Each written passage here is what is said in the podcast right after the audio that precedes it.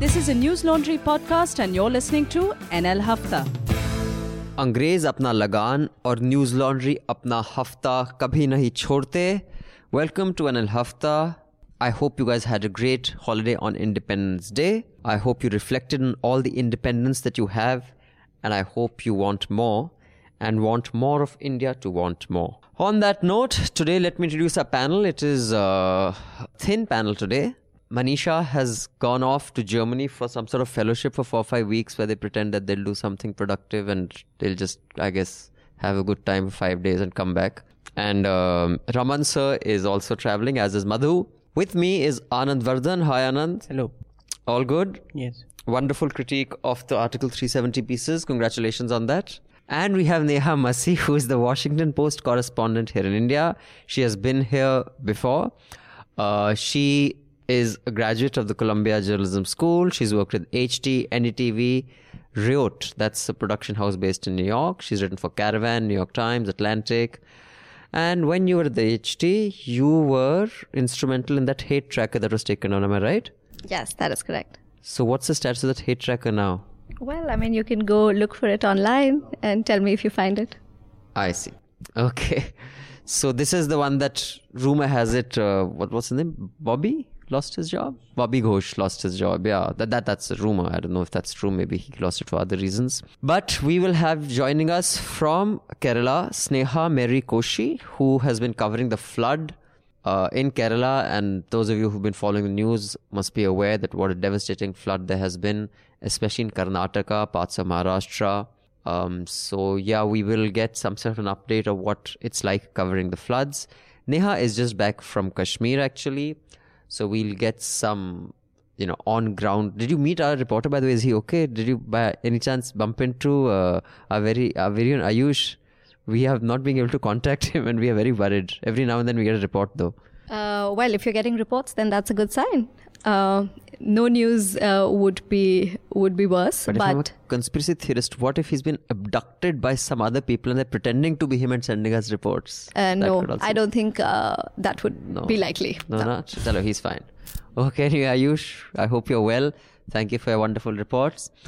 Before I go into the headlines, I shall just have a couple of announcements to make. Those of you who were asking us about the Media Rumble discussions, who couldn't make it to Delhi, well, they are being uploaded online. Every day we upload two or three. Um, I think by the end of this week or middle of beginning of next, all of them will be up.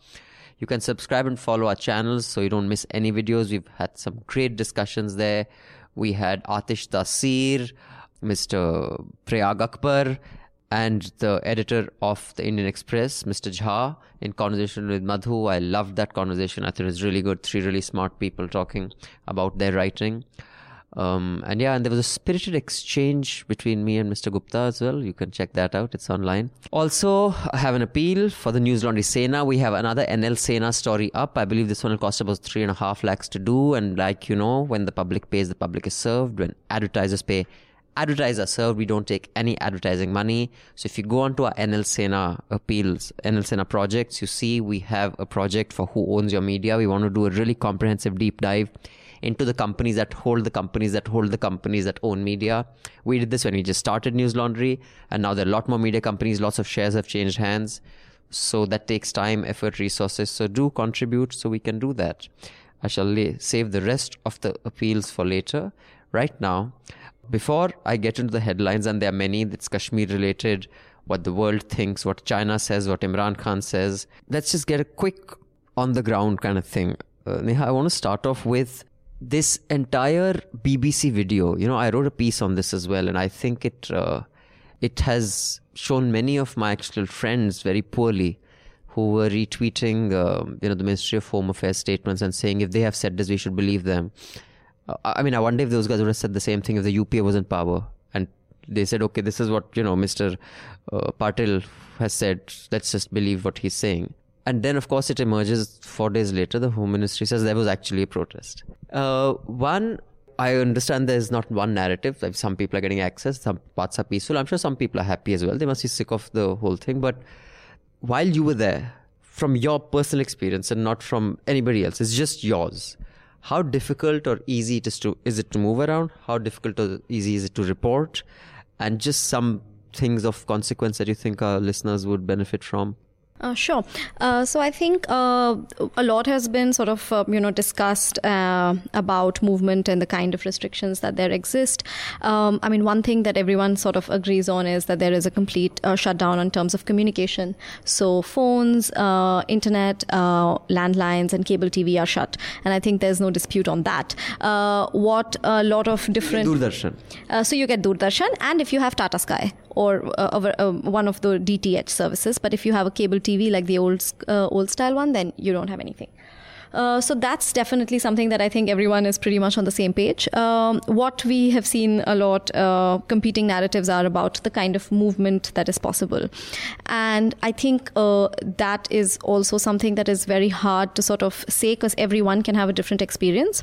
Um, and also on what day you're talking about. So, for instance, I was there for five days, and every single day there was a different kind of environment on the roads outside. So, some days, which is uh, the day of Eid, for instance, that morning, there was very, very heavy security. And uh, even as journalists who had curfew passes, we were checked at each checkpoint, and at some checkpoints we had to plead to get through. So there is that kind of. Uh, How do you get a curfew pass? Because uh, in the story that I think Ayush had reported, uh, the HT uh, bureau chief from there, he said, right? He did. He's this is the first time he hasn't been given a curfew pass, and he's been reporting there for I think three decades. Yeah. So what is, why, uh, so why did the Washington Post correspondent get it, but the Hindustan Times. So actually, uh, it was not my curfew pass, but I was traveling with someone who had a curfew pass. But this is something that I saw. Um, uh, a lot of people said that locally that the Kashmiri journalists found it harder to get curfew passes, but the ones who had gone from Delhi found it easier.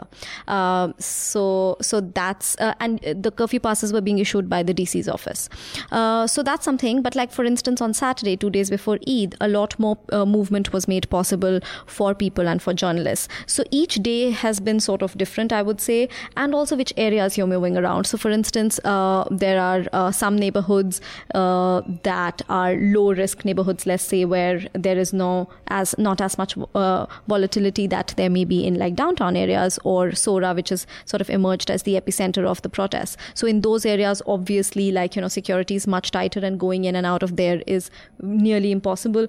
But then there are other areas which are much more accessible. So, it really depends on as journalists where you're roaming around, uh, what you have access to, whether you're moving with uh, with like some of the officials slash security forces, or you're moving on your own, or are you moving with your local journalists? So so all of those things really define your experience, I would say.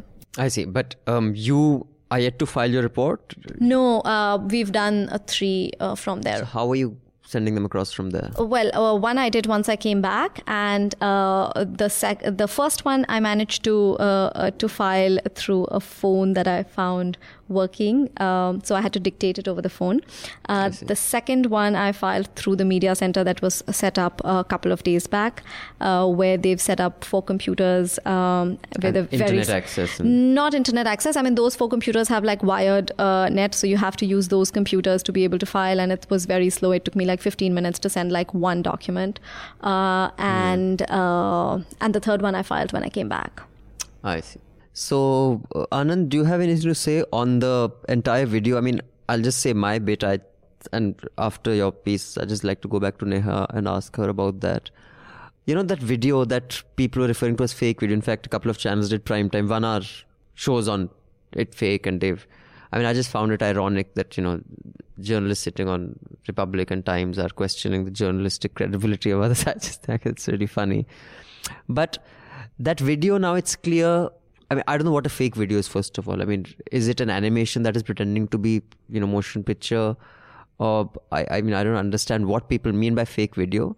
But if there is a specific kind of complaint or allegation that this is what is fake about it, then so the timing obviously was after the 4th of August because they were talking about the repealing because that is what the banners that were being held up. The physical structures and properties of all the trees, the mosque, the signage, it was clear that it is Kashmir and not Pakistan occupied Kashmir. So those two things were clear. The timing and and there were enough people to say, okay, if not thousands, at least a couple of thousand in that final top shot. So those three things were beyond doubt. Now I find it amazing that journalists said no that's fake because the home minister said this didn't happen and then 5 days later the home minister said this did happen i'm just wondering how do those journalists still write a piece and how are they in employment i mean i I, I think it's but the one thing that i will say is that the bbc text said opened fire quote unquote now i haven't seen any report and i believe if there was someone with bullet injuries it would be you know we would know about it by now because there is enough journalists such as yours, such as Ayush, who don't hush anything up. Um, there is no evidence of any uh, cartridges being found. So my hunch is that BBC heard that sound, and India may be fire blanks to scare people often. Uh, so maybe they were blanks. Maybe it was a sound that sounded like a gunshot but wasn't. But I find it unlikely, even from a prudence point of view, that someone like Amit Shah uh, no matter what you think of him, is actually going to ask security force to open fire. I do think that claim has no evidence right now that there were bullets fired. Um, Anand, you want to go with that and, and what you think of this whole fake news claim of BBC, and then we'll come back to Neha. No, uh, see, um, there in course of time it would become a little footnote. So it's just the beginning uh, we will find many such episodes in weeks to come. And uh, just because there, I think uh, have there are four actors there. One is the Indian state itself. Second is the people there. A third, Pakistan or or uh, and by extension an international community also. And the fourth is that the media itself has become a party. Mm. So these are the four set of actors there with very specific interests there. So the uh, whole claims would uh, be revolving around those interests. The state, obviously, Indian state has braced up for that.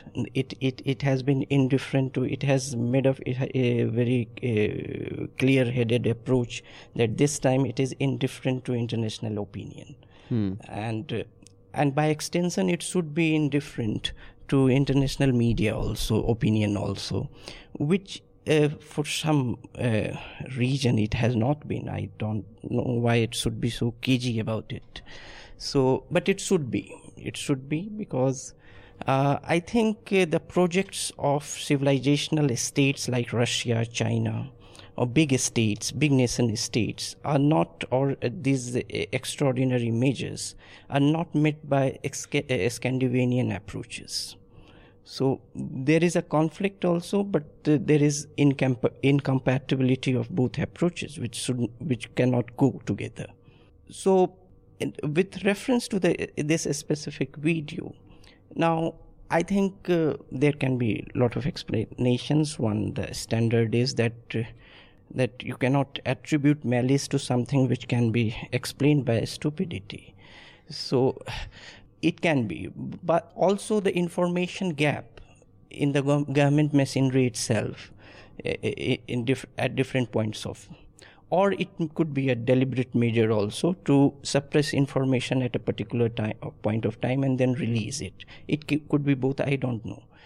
But there is another point that uh, the point that you are uh, uh, referring to is that uh, it's a vital point that whether gunshots were fired.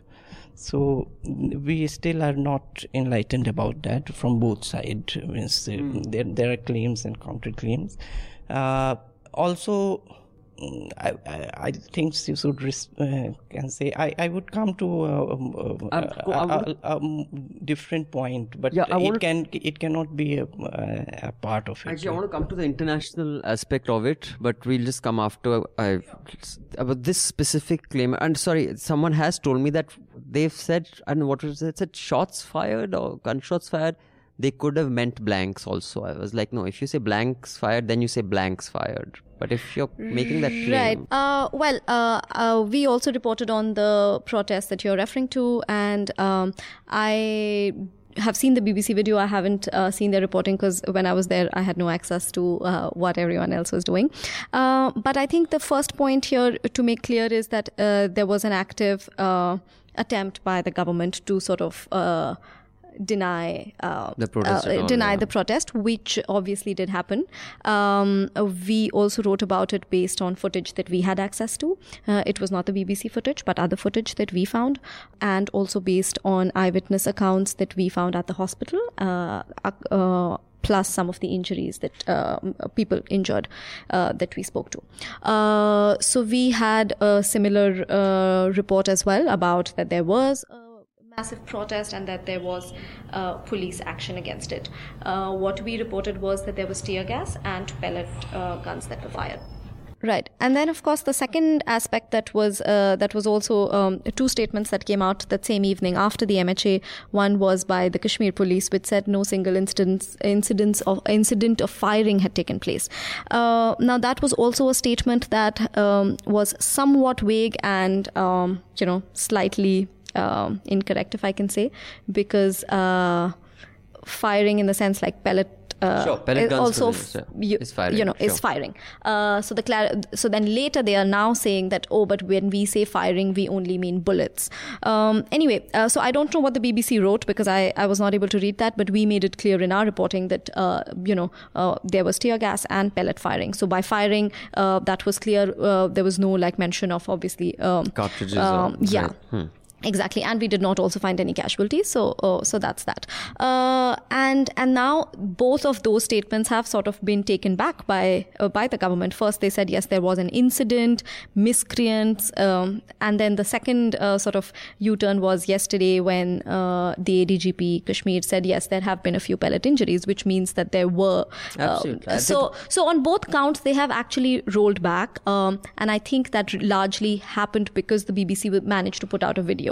If there was no video evidence, then they could They have, have continued to continued to, deny say it. that, Absolutely. and and any other kind of reporting. And at least uh, as far as I know, uh, on Friday and Saturday, most of the reporting on this incident was um, uh, in the international press. Uh, they may have been national reports, but again, I did not have access to this. Yeah, no, I, Siddharth Sudharan from Wire was, I mean, I saw his video dispatches from there. In fact, he flew there and flew back because he had the video. Yes, video that's of the way a lot of people the- have been reporting. injuries.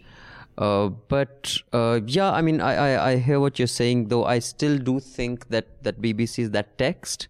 Uh, I mean, but you know, also the, the JNK police, I thought it was very interesting and carefully worded where he said that the police has not resorted to any firing. That he did not say that there was no firing.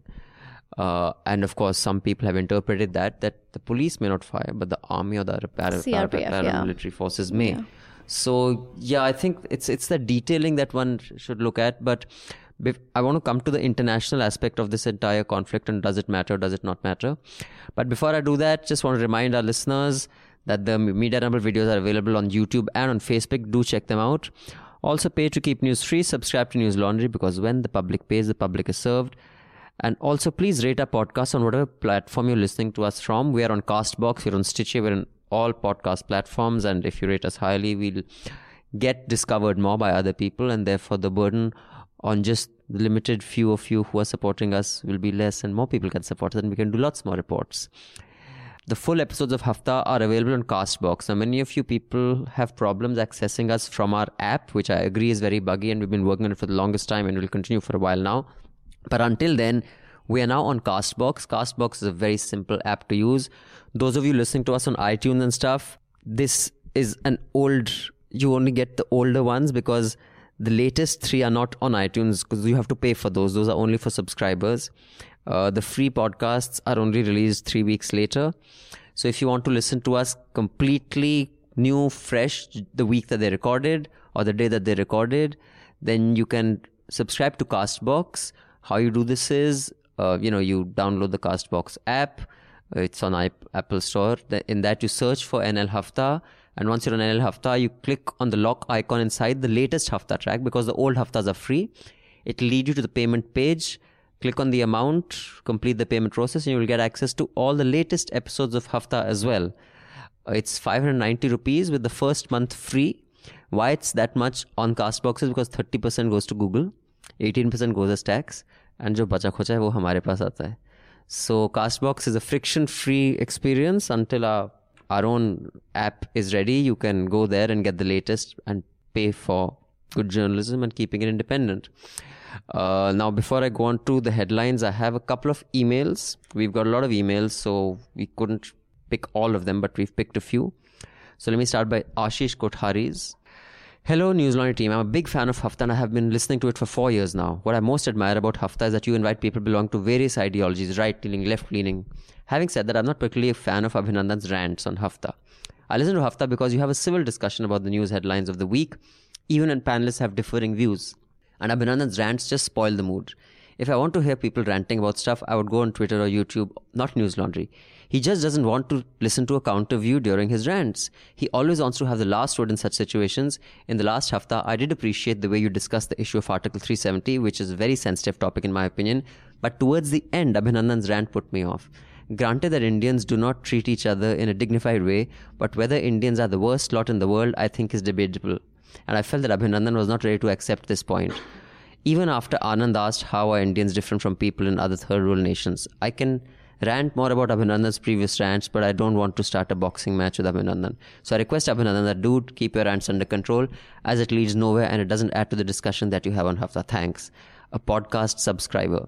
Thank you for your support, Ashish. Thank you for your subscription and thank you for this email that I completely disagree with.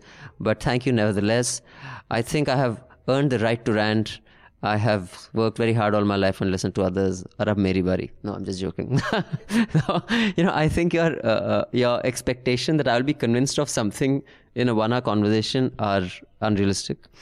Uh, but yeah, but thank you for your feedback nevertheless. We have another email, and this is from Prakash Ayer. He says, Hi, News Only team, a long time subscriber, love your work.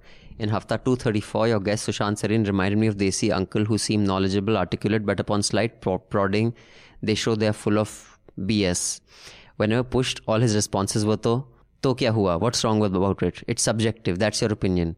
I suspect Abhinandan just wanted to show subscribers that even when News Laundry gets someone from the right wing who is not disgusting, they still don't make any sense. I propose a screening test for guests. If they find anything positive about Arnab Goswami's work, then no need to invite them. It's a pretty low bar, but since people like Sareen do slip through the cracks, something needs to be done. Also, any expected ETA on the deep dive on merit reservation topic. Prakash, actually, that can only happen now when Manisha comes back. She's away for her whatever fellowship kehte hain.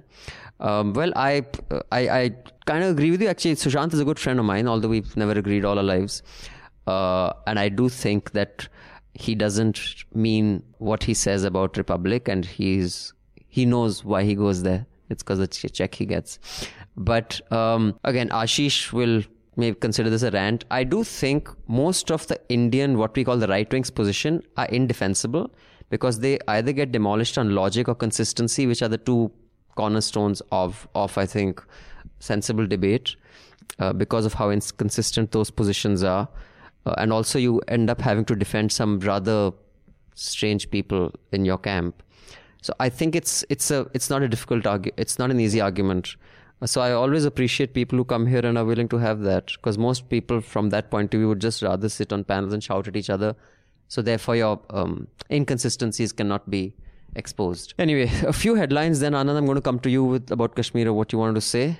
The headlines are one is of course on Article 370. Most of the headlines this week were about Article 370 The Independence Day speech was also a lot to do with Article 370, and again, uh, the Prime Minister uses the Independence Day speech as a political speech uh, for his party and not for the Indians, especially when he refers to आपने ये नहीं किया and आपने वो नहीं किया. I'm not sure who he's referring to. Is he talking to the Congress? Is he talking to the whole country? That we are all incompetent fools. I I find his speeches extremely problematic. Uh, not the ones at at his rallies, but when he's addressing the nation as the prime minister. And I think it's disgraceful, and I'm surprised no one calls him out on that. He also announced there'll be a chief of defense staff. It's been a long term project, and I have no view on it. Maybe Anand can tell us why it's desirable or not, because I have no idea. Then Our Peace, Pen Drives, and Gumption How Journalists in Kashmir Are Dealing with the Communication Blockade. I highly recommend you read it. Ayush has filed it from there. Greater Kashmir journalist has been detained. Um, we've reported on this. His family hasn't been told why. His name is Amin Malik, Irfan Amin Malik. He's 28 and you know journalist has been picked up and there is no specific charge or reason given it's it's it's very oh he's been released okay may i just today okay fine so what, what did they say why did they arrest him in the first place They never have any answers to most questions. Okay. Then, days after calling reports of unrest in Srinagar, Soura fabricated administered the incident. Yeah, we've just discussed it at the beginning. Then the National Conference moved Supreme Court against the President's order on Article 370. I find highly unlikely there's going to be any any judgment on this in the next few years. Then the China stance on the decision by Indian government on Kashmir. It says it is seriously concerned about the Indian government's recent decision, etc., etc. Pakistan goes to the United Nations Security Council, and Poland, that right now is holds the presidency, has said that they should figure it out bilaterally. Uh, the UN Security Council is going to hold a rare closed door meeting on Kashmir today as we're recording this. Imran Khan attacks Kashmir and he says, quote, I'm afraid this RSS ideology, Hindu supremacy, like the Nazi Aryan supremacy, will not stop at IOK. Instead, it will lead to suppression of Muslims in India and eventually lead to targeting of Pakistani, the Hindu supremacist version of Hitler's Lebensraum, unquote. And the Samjhauta Express has been blocked, as has the Delhi Lahore bus service been cancelled. So that's that. And um, oh, we, I almost forgot. Sonia Gandhi is the new president of INC. I saw that in the headline. Yeah, yeah. We should talk about that. Actually, that's that should be interesting. And regarding the floods, um, we shall have Sneha joining us, and she can tell us a little about that. Now, Anand just wanted to whatever else you want to say, please articulate. But I want you to also tell me, since you do read a lot about you know foreign affairs and foreign policy, I have never understood in all my life as a news professional, early as a journalist, and as an entrepreneur, that what does one get if the West looks at you favorably or not? Like we have been scoring one diplomatic coup after the other against Pakistan ever since I was a young boy uh, with Newstrack. Oh, we have shown them their place. Oh, Clinton came and met, you know, our prime minister and he met Mukesh Ambani and he said we will do refining together, but he did not do any such thing there. Oh, no one went and met him. So now, even if the international, you know, internationally, if anyone frowns at us or says you are bad or it makes fuck out difference, man. I mean, I think the major issues are internal. Why do these become such huge talking points? Do they make shit of a difference what others think that we are doing or not doing? Yes, it did. It did. A lot of uh, decisions, uh, say post independence on foreign policy, was guided by India's say diplomatic strength or not. No, I understand so, back so, then, you know, yes. we were nothing now, country. I'm talking about now. Also, that the state, uh, if, if it has decided to be indifferent to international opinion, it has floor managed some favorable opinion beforehand. So, uh, in the balance of powers, it has taken care of that uh, either some set of international actors would not be uh, concerned anyway, means, or those concerned, it would be uh, some may be adversarial, some may not be. So, it has floor managed it beforehand that way. So, it's a, a, lot of things in foreign policy you don't do because of uh, mm, how the big powers would respond. But if there are repercussions, right? I mean, I can understand that, you know, during Indira Gandhi and Nixon's time, that we were on the verge of war, he, there would be like actual interference. But हमने ये article कर दिया क्या करोगे अभी Trump तो they're dealing with themselves bloody Russia is dealing with their own shit Europe is too busy dealing with and its own. That, that, that may be that, that this favorable international climate may be one but of. Is this important enough, one, even if it was unfavorable? One, yes, it is. See, these, these are not very confrontationist times in international relations, hmm. but that does not mean that the uh, that the uh, coercive stick is out of way. Hmm. Uh, still, international big powers can hurt you in different ways, okay. in economic ways, and lo- there are a lot of other things that they can. So, yes. i was just the international okay, thing. Doesn't matter yeah. what they say or what they think. Uh, you know, with Imran Khan is going to. No, not Imran Khan, but uh, of course, uh, what they will look at is that what leverage Imran Khan has with uh, the big powers. Hmm. So that that is. And what what are the other aspects that you wanted to discuss about, about uh, this that you would said? you discuss uh, again Kashmir? Then maybe I. Can... I think we will. Obviously, this is going to be a big news so point. So maybe I.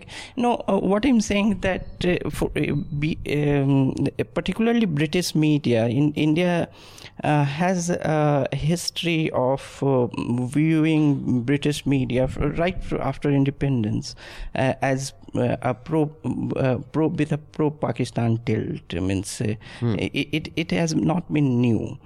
Uh, mm, uh, and uh, mm, yeah, you see, in um, I remember the in July 1993, Times of India uh, published an interview of Nepal by Dilip Padgaonkar in which he said that I read, and those were not the times when average Indian had uh, access to international media at the click. Uh, uh, there were no. Inter- he said the Independent, mm, that is, uh, uh, that was a broadsheet daily in Britain, which has now gone digital. Right. Uh, so uh, now again maybe she, um, by extension uh, you don't uh, attribute to say conspiracy something that you can explain by incompetence.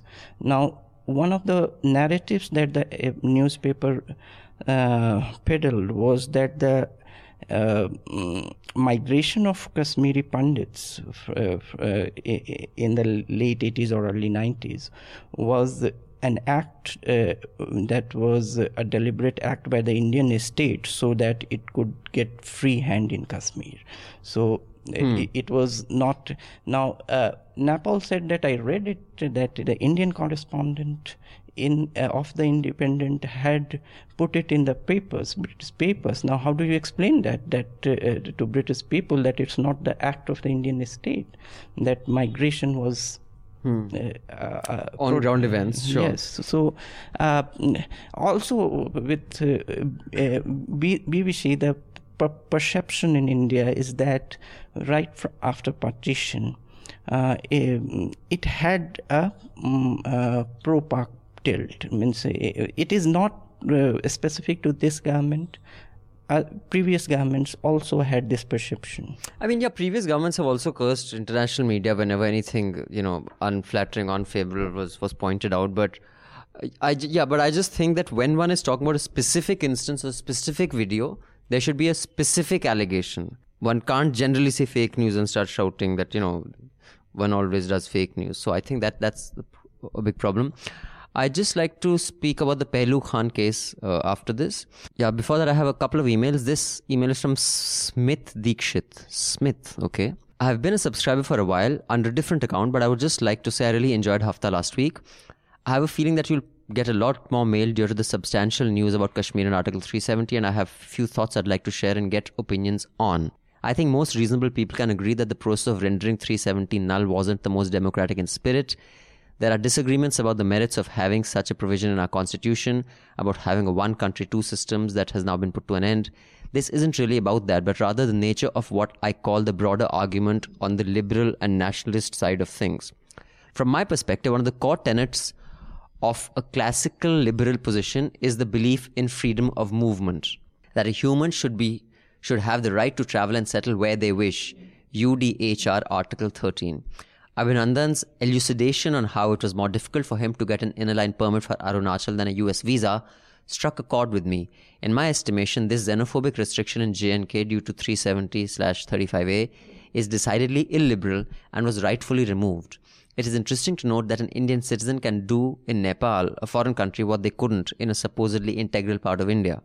Article 7 of Indo Nepal Treaty of Peace and Friendship. I see a contradiction here between those who believe that the NRC and deportation of families who have lived for generations in Assam is inhumane, which it is, but do not afford the same rights to the families of refugees from West Pakistan and JNK, which is also inhumane, or even other fellow Indian citizens.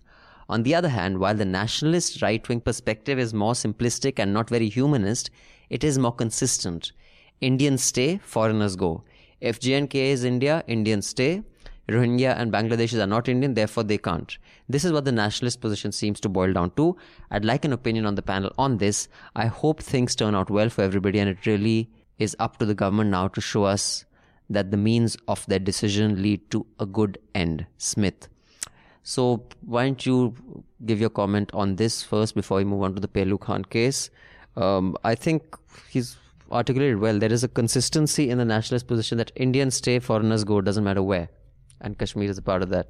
Well, I mean, I think that's a slightly like simplistic statement to make uh, without taking into account the special conditions uh, that Kashmir acceded to. Uh, you know, there are historical um, instances that we have to take into account, and we can't say today this is the situation, and today, uh, since we don't want uh, Rohingyas, but we want um, India to be like this. So, so we discount what happened and what led to this. So, I think that recognition of what led to this is important, and most importantly, the way in which you implement things, especially in a disputed region, especially in a restive, uh, volatile state. Um, what is in the best interest of the country, how you execute things is also as important as the decision. So I think here, not just the decision to revoke the article, but also the way it was implemented in this stealthy, surreptitious way uh, is also a matter of grave concern.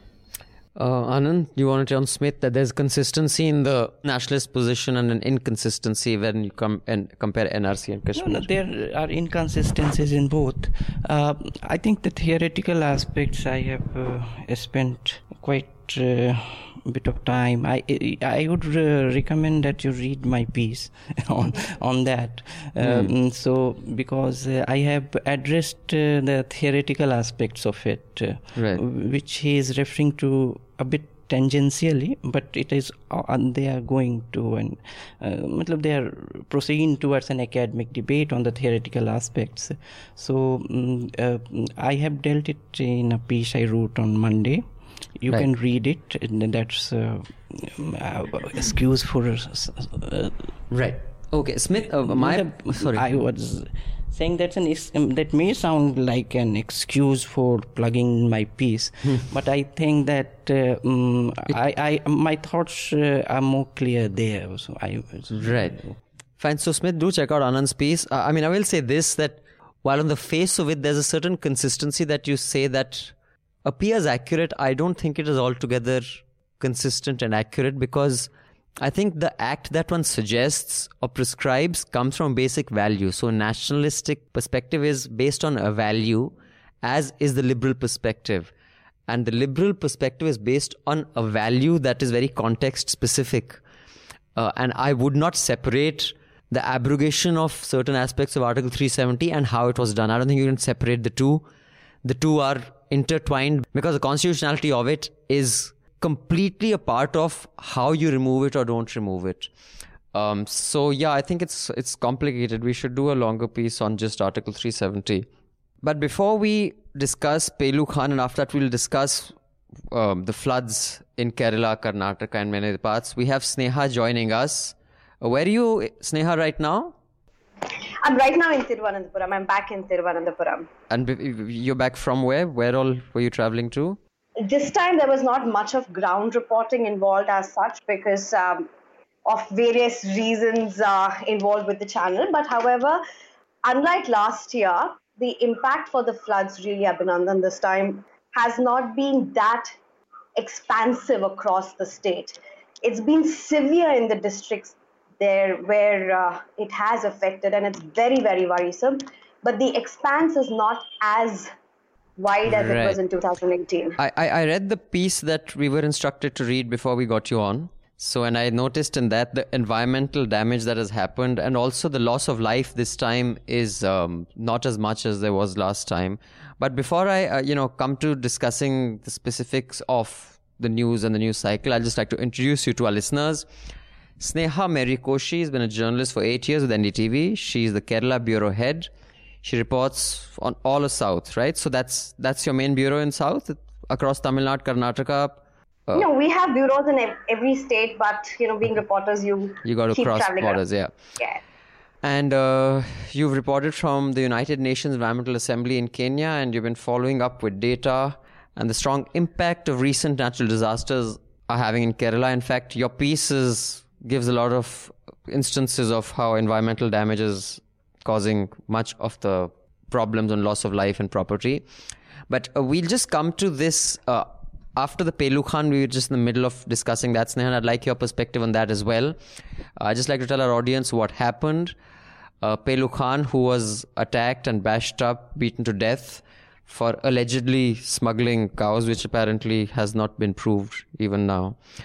The district court has not been able to hold any of the attackers guilty. They have all been uh, bari karod by Izzat bari kiye. Their names are Vipin Yadav, Ravendra Kumar, Kaluram, Dayanand, Yogesh Kumar, also called Dholia, and Bhim Rathi. The other three accused who were minors at the time of the crime are on trial at a juvenile court. I have no doubt they too shall get away. Um, before I get the panel's views, I would just like to give mine, as Sumit says, my rant. I think anyone who was under any misconception or believes that there was any desire to get justice in this uh, can read what the judge has said. The police clearly ensured that the case that they took to court was not compelling enough or tight enough to get convictions. I do believe this is a dog whistle to send out the message that you can do shit like this and get away because this is us feeling strong. I think it's reprehensible. And I do think this is one of the reasons, Sumit, you were saying my rants. I think this is one of the reasons why many in the right who we invite for debate or discussion don't come because they have gone on to defend things that now they will find very hard to defend. So it's easier to go to Arnab studio and shout and no one listens to anybody. But yeah, I think it's a disgrace for the police force and our political class who actually, even after this came, I don't know if any of you watched television, there were BJP leaders who were defending this verdict. And uh, I think that's all that needs to be said to prove what the intent was. I mean, we can go into the micro bits of this, but Sneha, um, I mean, I know you don't report from there, and I saw Harsha's report this morning from from Rajasthan. What do you think this this tells us about the justice system? Do you think most people realize, or are most people brilliant like Tavleen, who says, "Oh, see, the Congress government is not interested in getting justice," uh, or is she that illiterate that she doesn't know? That the charge sheet that was filed and the court that had started a process, no new evidence could be put halfway through. You know, I think uh, I must tell you, I've been speaking to a lot of reporters who've been part of this, reporting this incident, and all of them are so shocked because I know one of my colleagues, Saurabh Shukla, he actually went and recorded in an invisible camera about how a man was bragging about beating him and uh, beating Pehlu Khan and beating him to death and all. He was literally bragging him, bragging about this on a invis- um, on a hidden camera, and that was, it was you, it, it sent shockwaves across and then finally to have this judgment and we are very far away from this you know it's, it's in kerala but even if you're in south of india everybody's talking about this. Everybody's shocked that here is a man who was beaten to death and there's nobody who's convicted about it. That's that's one thing which perhaps everybody has been talking even down south in kerala. Yeah. And uh, I'm, I'm wondering like i remember when this thing happened with the jessica lall case immediately all channels went to Novara and that case was actually re-examined on the basis of the media outrage. That was one of the cases where the hysteria of the media, you know, it was used for a productive purpose. Um, why don't we see it now? Uh, and and would this make an international case? Because I do see that uh, Mr. Modi is more sensitive to international coverage than he is to national coverage.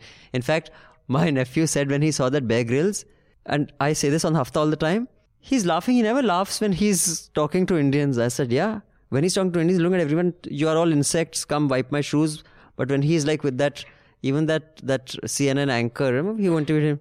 He, he he's like his dant is like coming out of his five feet outside his mouth. But yeah, anyway, sorry. Yeah. Uh, well, I mean, I think uh, uh, your point about why there is no, um, you know, outrage in me- in the media about it is that half of the media uh, actually, you know, believes the same thing as many of the right wing supporters do. That these are not cases that need to be uh, prosecuted in the way, and uh, pe- people like Pehlu Khan are probably cow smugglers, and so they, you know, deserve to be lynched. So, of course, there is that a lot of the press now has that sentiment as well. So obviously they are not going to, you know, uh, outrage about this. And the ones that uh, who try and attempt and uh, report otherwise or try to go uh, go for, uh, you know, like what she was uh, talking about her NDTV colleagues expose, those get discredited by social media trolls who will call it fake news or who will brand it as like, you know, oh, it's NDTV and that's why. So I mean, um, even even now, like I, I've it's been so many years since I left NDTV NDTV, and uh, a lot of times the trolls. Uh, will read my pieces in the post and be like, "Oh, she's from NDTV, that's why she's writing like this," or you know. Uh, so that's always a stick f- uh, for them to beat you with. And uh, beyond that, what else can you do when when media itself is divided uh, on on the nature of coverage and on uh, what deserves to be, you know, reported in which way? And of course, when you have ministers garlanded convicting a convicted accused of lynchings, then that's the message that goes down to the press as well. Anand, your view on this case, and uh, do you think it is appropriate for BJP spokespersons to kind of soft defend this after this case was announced yesterday? Now, you see, there are some signature cases. This this is one of the significant cases. So um, there may other cases also like that. Uh, my position has been that the problem in India is uh, more of mob justice then mob lynching means the instant justice. Now, uh, let me inform you that today in the today in the morning, a piece of news has come from the same place, Alwar, that uh, the father of uh, an uh, of a victim of mob lynching uh, committed suicide. Uh, because he thought that the police was not probing it, it appropriately. The probe was not going in his favor, and he was being threatened by the father of an uh, of the accused. Now, it was a case of uh, neither cow smuggling nor cow protection. It was a case of bicycle, uh, uh sorry, a motorcycle uh, accidentally uh, means hitting old women, mm. and the crowd gathered and killed that person and uh, uh, the police was uh, of the view that it was his death was because of the accident itself. Hmm. So, but now the father of the accused threatened him, uh, uh, the uh, say if the father of the victim, and you see, so the religions change here because the accused, hmm. the the main accused, is a Muslim, hmm. and this uh, and uh, I think it. Uh, let us see how big news this makes hmm. because he has committed suicide today morning only. Hmm. Anyway, I think uh, what the BJP spokespersons did or other right wing people are doing in justifying this is uh, this kind of uh, miscarriage of justice is that uh, even if the narrative is divided, they should have taken the other way out. That there are a lot of cases where cow smugglers kill policemen, hmm. they kill people. Uh, uh, right under the nose of many TV channels in Greater Noida, hmm. cow thieves have killed villages. Hmm. So instead of siding with the obvious wrong on the part of so they're trying to shift the narrative and on the on the part of cow protectors hmm. uh, they are trying to justify their violent acts hmm. if they have to push an agenda why don't you pick up cases where cow smugglers other injustices are done, done. Hmm. so even if like strategically that may be more palatable that, that, even for your agenda it would be more uh, uh, fruitful rather than siding with the obvious wrong hmm. so uh, that is uh, also you see like uh, in Karnataka last year or perhaps in 2017, an India Today reporter was thrashed by uh, by a cow slaughterhouse in Karnataka down uh, in south. Mm. And except India Today website, I have not seen it. Uh, though, it, though, though a journalist was involved, I have not seen it on any website. Mm including Media Watch websites. Really? We didn't cover it? No, we should have got a piece on this. No, we didn't. Karnataka? Yes. I'd hmm. like to slightly hmm. differ from Anand. Uh, eh, the first part that you said that you know, like when the religion change, it's different. I think there is a there is a. What I'm saying is. I think there is a difference between a, hmm. a crime, an accident, or a, or a targeted uh, case, and and these are targeted case uh, targeted hate crimes, and we have to recognize them and separate them from regular crimes or accidents that may take place, which may which may have uh, a difference of uh, uh, of uh, religions, as you said. No, here I am not saying that this was it would be not covered because of religion. I am just I was just clarifying that it's not it's not a hate crime. It was an accidental crime. So uh, if, if, someone is getting impression that it was a, a cow related hate, hate crime or the victim it was, uh, the, the it was not. the second second is that uh, a lot of uh, I, I, have earlier spoken on this. A lot of this cow smuggling or cow protection crime, uh, if you go to villages, they are because cow is such an economic resource for a lot of families. A lot of them are not uh, uh, always guided by this religious element in that. Uh, that uh, but this specific one, I think, was clear. Rather than there's a snatching of an economic resource, and even even most even of the mobs that are killing even, people for cow-related things are not uh, villagers. They are they are Urban members youth. of members of uh, maybe, certain right-wing groups. You are, most of them. No, so okay. Then, what I am saying is that in the highlighted cases in national media, you may be right. Hmm. But if you look at the local news in vernacular press, there are always every day you will find 10 15 incidents of such violence no I, I have no doubt in fact there was one day before yesterday as well which was a completely but i do think the entire thing of whether it is a hate crime or not is a gray area and i think for one of the reasons why the hate tracker was uh, you know there was an attempt to discredit it by, uh, in fact, one of my friends used to sit here on the hafta, I think was uh, a little silly, uh, and it was very transparent, which is why many of them don't engage in debate. Because I mean, this has been very well done in the uh, new episode of that games, Sacred Games, where it appears to be a fight because of cricket but it's not. It's more than that. It starts off that you are out, no, I'm not out, and we get into a fight. But what it leads to is clearly because that guy's Aurangzeb and this guy's, uh, you know. So I think that uh, it's it's a, a tricky one. But uh, yeah, uh, so those of you listening, uh, and when you're talking to your friends and some say, but dekho ye to Congress ke raj mein hua, do explain to them the process of investigation and a lot of people say, since the court has said this, that's fine. The court only goes by what, and we have explained this earlier on the hafta, by whatever the prosecution puts.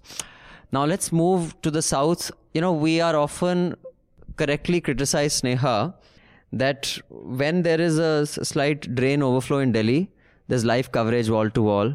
But I will say, ever since we have a lot of really good reportage from the south, from people like Sneha, my friend Dhanya, and, and some others, other than that woman who drowned in that Kannada channel, which was pathetic. But now that doesn't happen. You know, earlier, even like if a bird shat in Delhi, it was like, oh my God, look, the cars become dirty. That is not, but still, until I read your reports, Sneha, I didn't realize that 400 people died last year because of flooding in Kerala. I didn't know that. And that's that's a big number, yeah. I think that would have caused wall to wall coverage. And what you're saying is uh, this has a lot to do with those empty mines and um, the paddy cultivation has gone to what 2 lakh hectares from 8 lakh or something? But don't you guys eat chawal?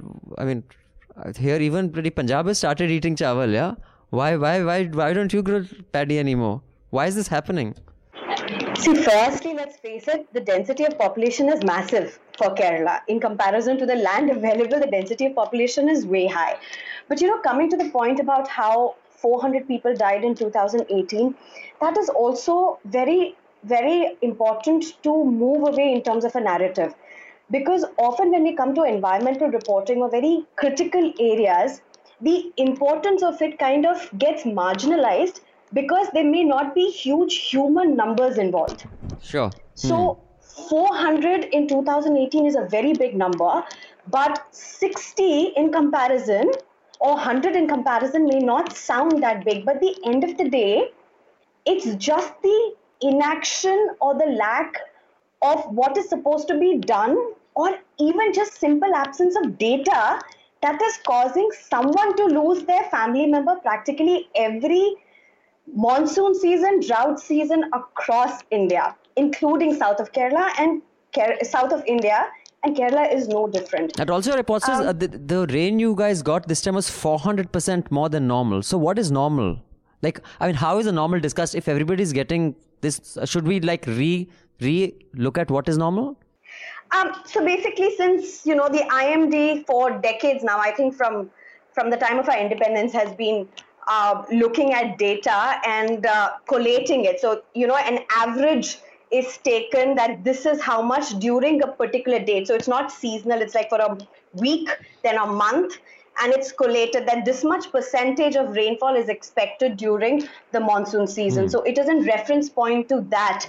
So when we say um, um, I'll just get out the data for uh, just since you're talking about it. So it was just uh, this data came out essentially for 8th August to 14th August yesterday, very Right. neatly tucked away in the IMD website, and I was quite shocked seeing it myself. When we look at what was expected for 8th of August to 14th of August, just for Kerala, this is not for other southern states Right. the normal would have been 105.8 millimeters for that one week. How much did we get? We got five, 515.3 milliliters. That's 387% excess. Hmm. If you go down into details, Malappuram, one of the districts where people are still be are still missing, around 27 people are still missing. The death toll has increased there was around a 500% excess in that district. And this is not just for Kerala. Across um, India, we're seeing these patterns. Karnataka, you've had spells and spells of drought year after year. And then in 2005, if I'm correct, and 2009, and then 2019, you have floods. Kerala, again, if you see, drought after drought. 2017, I think, was the worst year of drought I in didn't know 15, there was, 20 years. Oh, there was a drought in Kerala? Okay. I. Okay. But I- 2017 was one of the worst droughts in 15 Right. years. Okay. So 15, 16, 17 were three drought years. 18 we all saw like it was not just a part of Kerala; it was whole Kerala inundated practically. And then 2000, everybody said 2018. Okay, that's like one in a once in a century, very unusual, will not happen again. 2019, we are no better. So, but your, report says because there's somewhat 50, you know, old mines that are just lying there. The, the mountains are becoming unstable because of that. But to answer my question, uh, paddy, uh, I mean, they've stopped growing paddy there because of what? Because of habitation? I mean, that's become like residential and commercial areas, or is it because they, they're growing something else or they're doing something else? Well, everything is there. So filling of land is happening. Then you need to have construction somewhere. Flats need to come up somewhere. Houses need to come up somewhere. It's easier. It's more lucrative. You get more uh, money from those who are off- offering to buy those paddy lands.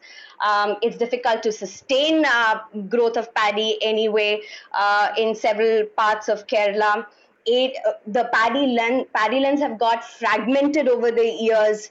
So all of those reasons have really you know, move, uh, only accentuated the fact that from 8 lakhs, 8 lakh hectares, we are down to like around 2 lakh hectares in just about 30 years' time. Kerala was never self sufficient with paddy. It was never self sufficient with rice.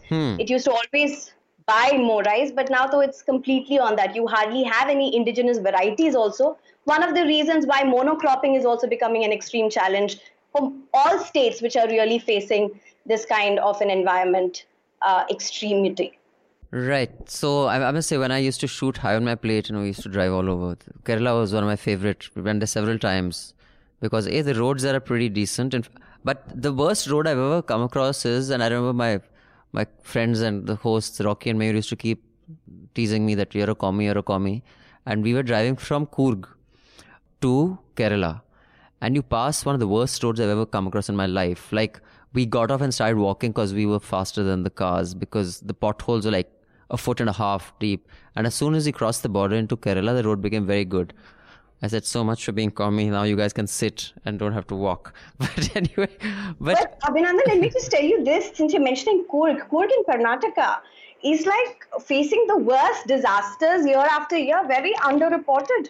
The kind of environmental crisis, the changes, the landslides, around 150 landslides in 2018 during that monsoon spell, uh, very underreported. And, uh, you know, these are all pockets But, you know, I- where people I sorry, I think one of the reasons is at least I don't know if Coorg has changed, but when I was shooting there, it was uh, rather it's strange. It's, as a region, it has a few resorts and nice places, but there's nothing happening. There's you don't get an idea if there's any economic activity happening. So other than tourists and people who were going to shoot the tourists, I didn't see anyone there. If it's it's a you know what I mean in Kerala, you see that different people doing different things for different reasons.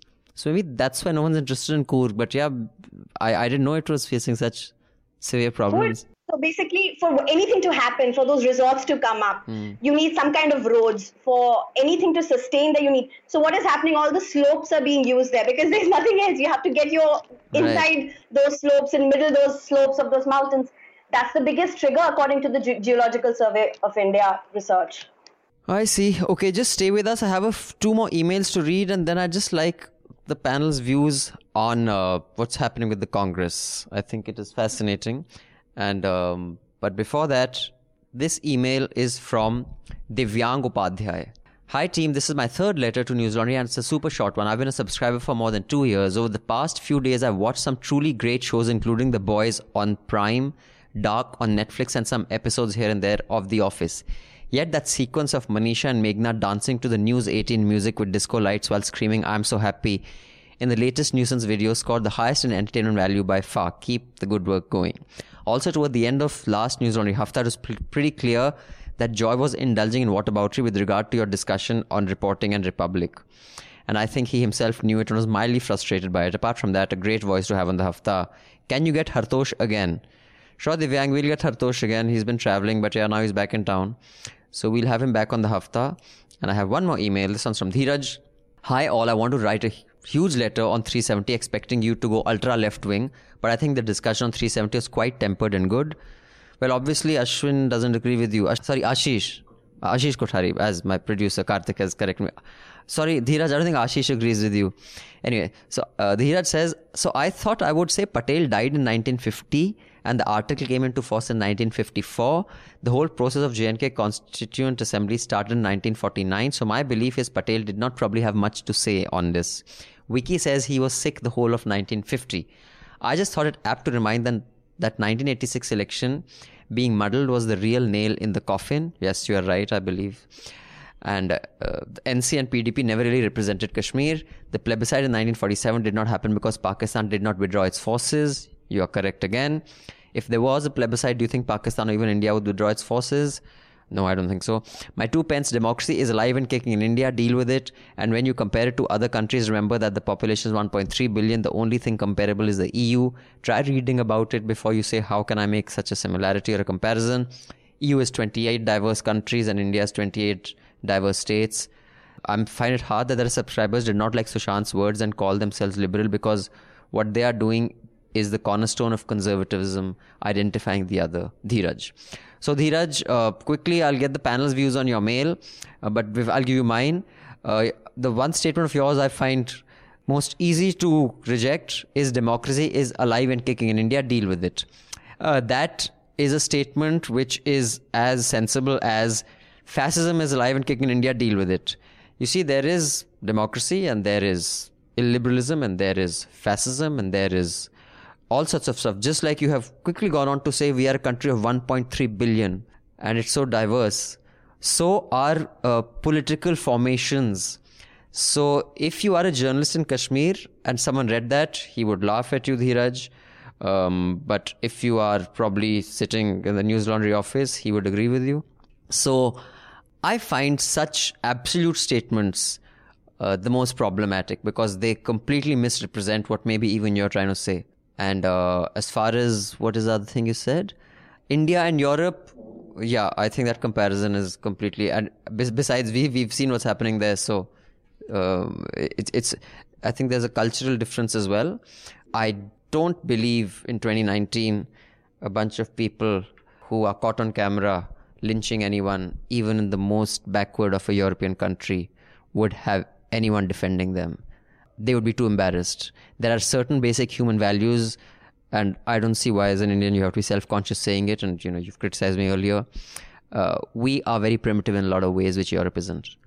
Sorry, uh, Neha, you can give your view on that. Sneha, Anand, and then we will come to the Congress. he has said too many things so so uh, so um, I think uh, his there that would be an injustice to um, for a two minute reply to a lot of things Sure. that he has touched.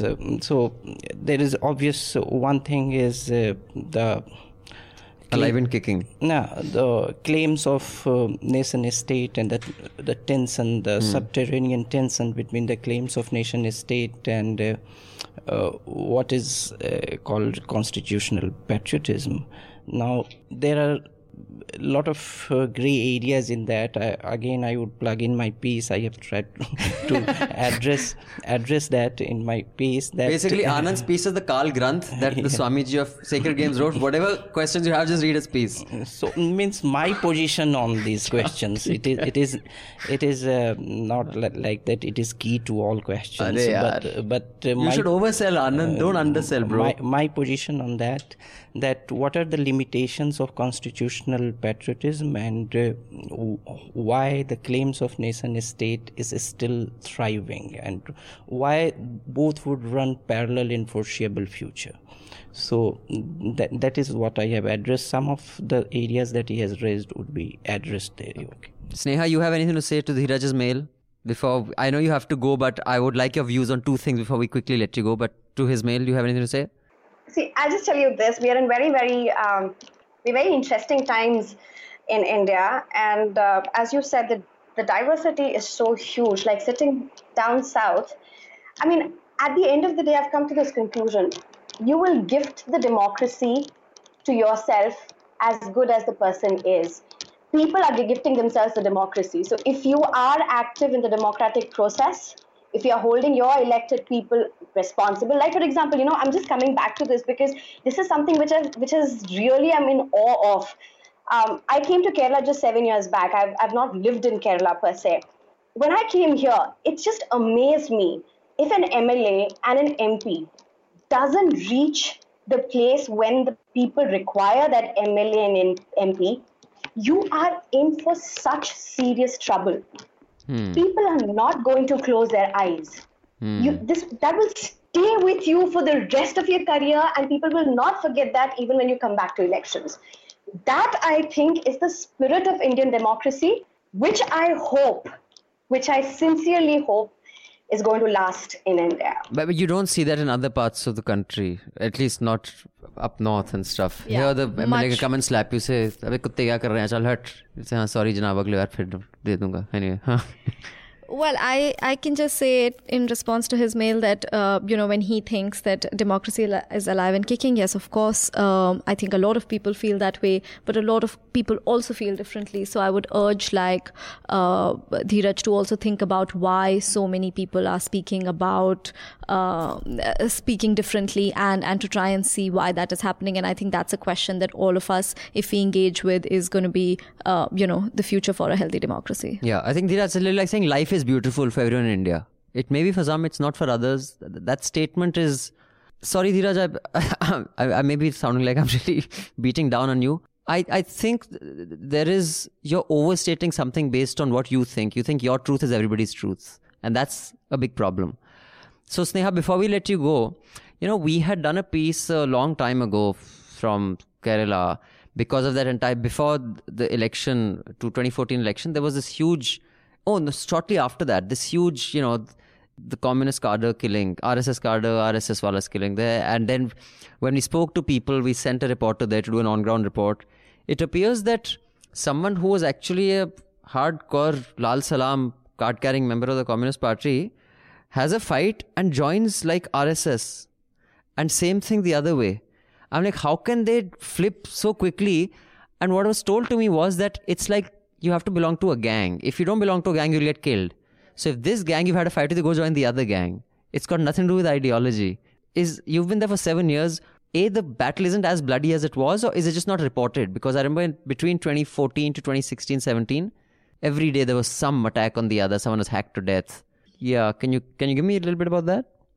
Okay, so firstly, um, I don't think, in terms of what you're talking about, the um, I call it an aberration about on the ground CPM people shifting to the RSS people and RSS people shifting to the. I'm not talking about the leaders. I'm talking about you know the the foot The foot people, soldiers. the foot workers. The soldiers. Yeah, Mm, the foot soldiers. Foot soldiers. So um, they are not. When it comes to the RSS and the left, you do not have crossovers that easily on the ground because these two, you can still think of Congress foot workers or foot soldiers moving in here and there. On RSS and CPM foot soldiers are very, very, very strong with the ideologies and not just that first generation, but it is something which just goes on from generation to generation also. Of course, there are deviations. There may be crossovers every now and then, but that is not how usually it happens. That's not the normal. Hmm. And secondly, in terms of uh, uh, you wanted to know about whether this is still continuing. Yeah, is that battle still as bloody, or was it just around election time? It was a big deal, and now I, we don't I have hear a about. feeling that this was around the elections, um, Okay. because soon post elections, this was really not an incident which got, uh, which, which was seen much. You do still have instances now and then, but it is not the way that every every week you would wake up to some very very horrific manner in which a person has been killed. That was not that is not what it is happening right now. So it was around the election season that this was happening more. Um, but this is also around the election season it intensified. But this is also something which has been going on for decades in kerala. It, it's, it's about certain pockets which are dedicated to certain parties and the opposing party trying to enter it. You know there's something very peculiar to kerala there's this party villages Right. villages which are dedicated to a particular party. So another party trying to get inroads into that, trying to work through that, has often faced bloody resistance. I see. Thank you, Sneha. Thank you for reporting. Uh, stay safe, and uh, we hope things get better in Kerala environmentally in the short term and the long term. Thank you so much. Not just Kerala, I hope across India, Abhinandan. This Yes. is literally Sorry. a bomb ticking. And thank you for having me. Nice meeting all three of you. All right. Bye bye. Bye. Now, finally, after I think 70 days, 77 days with no chief, Sonia Gandhi has stepped up as the interim president and Rahul Gandhi has declined to take over the party. Comments, people. I, I mean, I mean, I have nothing to say Uh, because it was a headline. Karthik has written it. I'm saying it. I, I don't even know what to say about this. We've said enough. Uh, well, I think it's yeah, it's uh, it's sort of like uh, uh, the Congress's problem always. Like decision making has always been an issue, and without without uh, having a, a a head, it's it's even harder. I mean, even when they had a precedent uh, decision making was was very slow, and and uh, there was always competing interests at play. So I think what's obviously happened is that if uh, Rahul, while he was resigning, had sort of put a structure in place that, okay, this is the team that's going to decide, or this is how they should decide. I mean, for obvious reasons, he didn't do that. But if if that had happened, maybe we would have actually uh, seen uh, seen uh, an alternative apart from the family. Uh, but it's uh, but with with the kind of with the kind of um, competing interests of senior leaders and and loyalties to different camps, it's obviously very hard. Um, so uh, unlike the BJP, which has like an RSS ideology, uh, which is the unifying force, uh, the Congress's uh, I, unifying force is the Gandhi family. So I'm not surprised that they had to sort of resort to uh, uh, to uh, pleading with Mrs. Gandhi once more. Uh, but obviously, that's not uh, something that will last very long, and that's not something that's going to take them in any any sort of clear direction or or way forward. Uh, so I guess like their best bet is that at some point Priyanka is going to accept uh, uh, or you know like Okay, uh, agree that to be something. uh, Hmm. uh, agree to uh, uh, do it and i- in that interim time find someone or or even Mrs. Gandhi to just sort of uh, uh, pull them along um, with the elections or recently concluded there is also sort of less uh, less to do if i can say i mean uh, actually not but in their in their in their head it would be like okay elections have just gotten over we can sort of you know take our time with this but with several state elections coming up uh, you know they really need to kind of get their act together What do you think? See, when uh, Rahul Gandhi took over as Congress president, so there was uh, uh, his uh, presidential takeover function at Akbar Road. And when he came to speak, no, when Mrs. Gandhi came to speak uh, that uh, here is your new president, uh, she was passing on the baton. So there was loud crackers and she was very irritated and she went back. She, she said that I would not speak. Then she was, I think, persuaded by Janardhan Dwivedi or some uh, so, or, or any other sidekick uh, anyway. So, uh, um, so there was uh, what I'm saying is that there was an air of finality about it that it or uh, you can say a sense of closure to a generational shift and that hope uh, has been belied in such a short period of time. That should uh, um, uh, is it is it a kind of uh, say interregnum of uh, um, say she is uh, warming the seat for say as Jinia pointed out Priyanka or s- someone else. Now that needs to be taken uh, I mean that that uh, to use a cliche time will tell. But uh, second is uh, uh, was what she was pointing out was the it was the only way out of a faction ridden uh, leadership claims. Uh, so uh, we overestimate the power of discipline in a cadre based party like BJP. One must not forget that it is in power. It is very easy to be, be a very disciplined unit when you have the uh, glue of power because the incentives to be disciplined are high. Right. Uh, so workers are, are, are looking for some rewards and something, and also the punishment would be harsh. They may lose a lot of things that may gain. There is no nothing. There is no incentive to be disciplined in Congress now.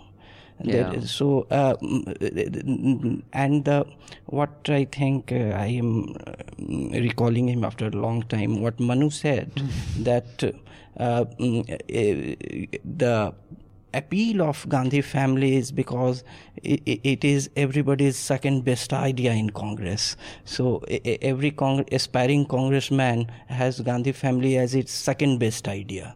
So uh, the power of second everyone's second best idea you must not underestimate it because it can it cancels out because I can't be there. So what's the next now? Gandhi's, the- so it's the inherited uh, charisma. Uh, it, it's a typical. Uh, it's a very typical phenomenon in third world political perf- uh, uh, formations. You either have charisma as a as an appeal of leadership, or you have tradition. But con- uh, but Indian dynastic parties like the Congress have this inherited charisma phenomenon that you in- inherit charisma from. Yeah, I don't know about that being true for any of these guys. Um, I think other than Sachin, who has a sincere face, I think he's a terrible speaker. I think Scindia, the less said about the better. He's a disaster. Uh, Rahul, same. I think the best bet for them is that if they invite Kanhaiya to lead the party. I think Well, Kanhaiya lost his election, so I'm not no, but sure. he lost to a well-oiled BJP, Sure. and he gave Girij, Giriraj Singh a pretty good fight there. I mean, I'm not No, I mean, the he- margin was pretty high. yeah, but no, but Uh, he lost by more than four lakh. yeah, but what I'm saying is he gave. A, you're talking about a guy with no resources, no political this thing. What I'm saying is that if you s- take what the BJP had going for it, five years of you know the Modi juggernaut. But juggernaut. Giriraj shifted his seat, was you know was very unhappy, did not campaign initially. I so I mean, I think Kanhaiya has been sort of No, no, overestimated no, no, I a think bit. today's day and age, a good speaker is the most important thing you need. You need to speak well as a leader. That's it. You can be complete, you know, ignorant on all other policy issues, as has been demonstrated by many of our wonderful leaders, including the man leading our country. Your knowledge on basic economic policy issues can be negligible. As long as you speak well, you're sorted. I think Kanhaiya speaks well. If he has the resources of a large party, I think he's the best bet they have. Anyway, s- since since Rahul ji had said out of box idea though, दे दिया यार. बाकी आप इसको sir पे मारो जो करो आपको करना. है. Uh, so on that note, I'd like to finish up on the hafta this week. Uh, just before going, some interesting news that the BJP leader uh, Diya Kumari says that she is a descendant of either Lava Kush. Then this other royal family from Mewar says they are also the descendant of the other brother. Then today the Karni Sena chief has said actually he is the descendant of Lord Ram. And this was because Chief Justice Gogoi asked in, while listening to the Ram Lalla that who is representing Ram Lalla who is his descendant. So suddenly a lot of people are descendants of Ram Lalla. So if you too are a descendant of Ram Lalla, you can write into us and we'll try to pass it on to you know whoever can get this because there are a lot of new descendants of Ram Lalla. But I thought this was really funny and I went and read up about Diya Kumari. मतलब Delhi modern school गए आप London जाके design पढ़ा ये किया वो किया मतलब और वापस आके हम जी राजा हैं और they so and so has got this title and so and so has got that title और फिर वही पार्टी में आते हैं और फिर वही अब ज्ञान पे लोगे डेमोक्रेसी का। खैर as as Dheeraj says democracy is alive and kicking in India we end i have a couple of announcements after that we shall get uh, neha's and, and anand's recommendations. Like I said, Hafta's on the Castbox app. If you want the latest episode of Hafta, you have to come to our website, newslaundry.com. Uh, because on all other platforms, you only get Haftas that are three weeks old. For the latest one, come to newslaundry.com or you can go to the Castbox app. And if you have any feedback, write into us at contact at newslaundry.com. I repeat, contact at newslaundry.com. Do write the show's name, which is Hafta, so it doesn't get confused with the mails to the other shows do we have some very articulate points of view that are shared and we encourage all points of view to come just try to keep them less than 300 words because those 1000 word emails just take up too much time and if you have an abuse to leave you can leave it on anand's twitter timeline and Arnab can also I welcome. have enough. Please don't. Oh, okay, then you can leave it on Anand's or Karthik podcast Papa. He's a podcast Papa, podcast Papa on his. So, uh, and if you have any nice things to say, you can leave it on my Twitter timeline. Uh, with that, can we have the recommendations for the week? Neha, how about you first? Uh, well, since uh, Kashmir is sort of like the big, big uh, topic of discussion, I think um, again for a lot of people, uh, their uh, understanding of Kashmir or uh, knowledge may be stemming from you know news events that that you have been reading in in the papers for the last few years or, or whatever time, which is obviously of a certain kind of violence and you know militancy and abuses and so on. so I think this is is a good time for a lot of people uh, to actually, you know, read some stuff on Kashmir that would give them an understanding of of the people there uh, beyond just uh, news items. Uh, I would recommend Agha Shahid Ali's uh, poetry as as a good starting point. Um, to to have a sense of of you know the concept of a homeland and why it's so strong uh, within a particular community. Um, yeah so that would be mine i mean there are several like uh, compilations you can pick up whatever you find or you can just like google it uh, so yes that would be mine anand Oh, um, just yesterday I finished a book uh, by A.K. Bhattacharya, the editor of Business Standard. It's uh, the rise of the Goliath, Goliath, or how mm. pronounce it. It's about the major disruptions um, in India post independence. So mm, he has uh, talked about 70 such uh, disruptions, policy disruptions, or uh, even uh, in terms of events, uh, and reflected on it. Some of the aspects that he has explored have not been attended. So some of them are repetitive. So it's a, kind of book which uh, it gives you a kind of broad sweeping overview of things so that's it.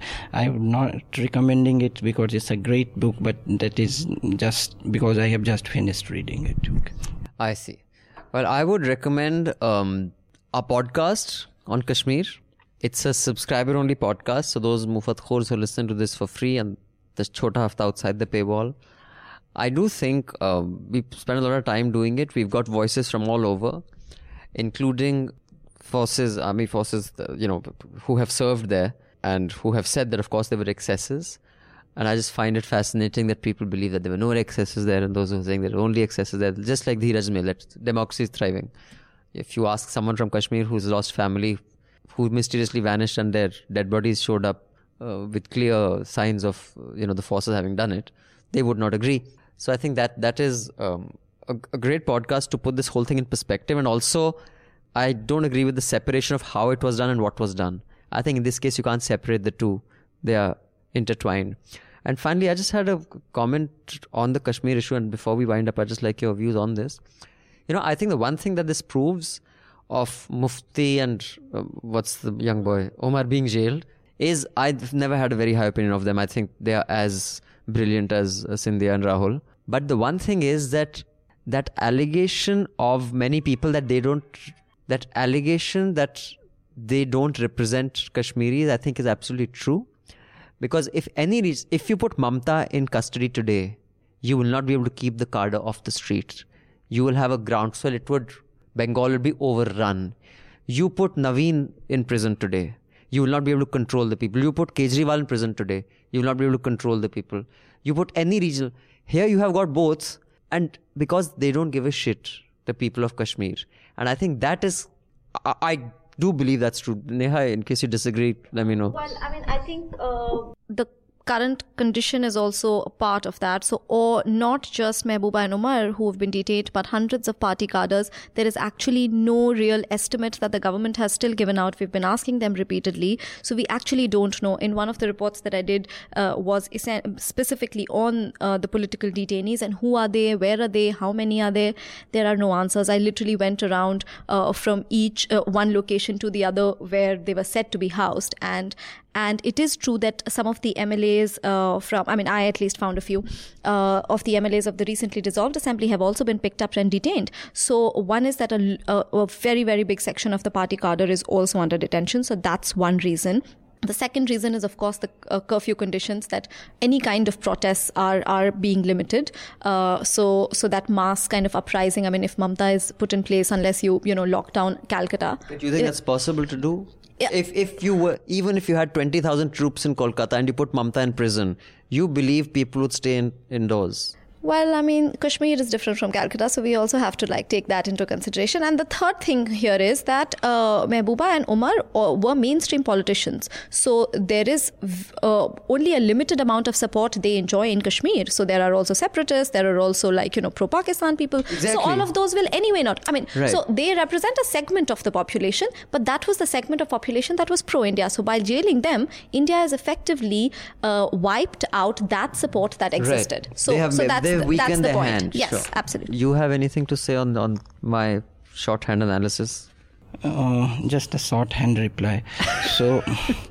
Uh, so uh, it uh, so as she, she was rightly pointing out that different territories have different political culture so the response system in Bengal and Kashmir can be different. Uh, though the low public legitimacy or the low democratic credentials of these leaders that you pointed out was never in doubt. Mm. It, hmm. it is being demonstrated in this way also. Uh, but yes, one thing is that uh, um, before you cannot have a very absolutist view of uh, the democracy in troubled zones. Because before uh, when as an as a democratic idealists what people do is that uh, they forget that before being a practice democracy is an idea and they cling to the idea. So uh, the idea of democracy which may be great which may be very inclusive but but as procedural democracy and its its many limitations as well as demands as well as its accommodation or compromises may be very different. So that tension is already there Oh, I see. So thank you, Anand. Thank you, Neha. And thank you, Sneha, if you're listening. Do join us again for Hafta next week. Keep writing in. And like I always say, subscribe to Newslaundry. Go to newslaundry.com, click on the top right hand corner, and pay to keep news free because when the public pays, the public is served. When advertisers pay, advertisers served. We've been saying this for about seven years since we started. Uh, a lot of people have started saying that now because it's absolutely true. And uh, the earlier you realize this, the more robust our democracy will be, no matter which side of the political spectrum you're on. Bye bye. Until next week.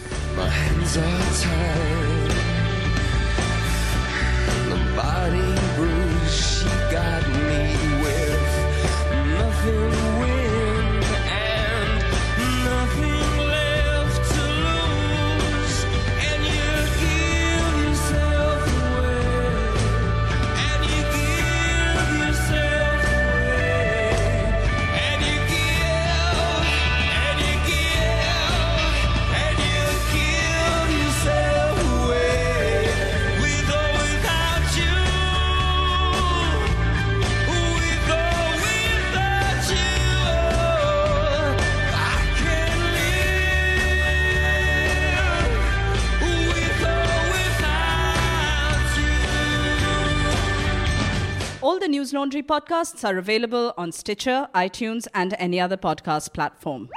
Please subscribe to Newslaundry. Help us keep news independent.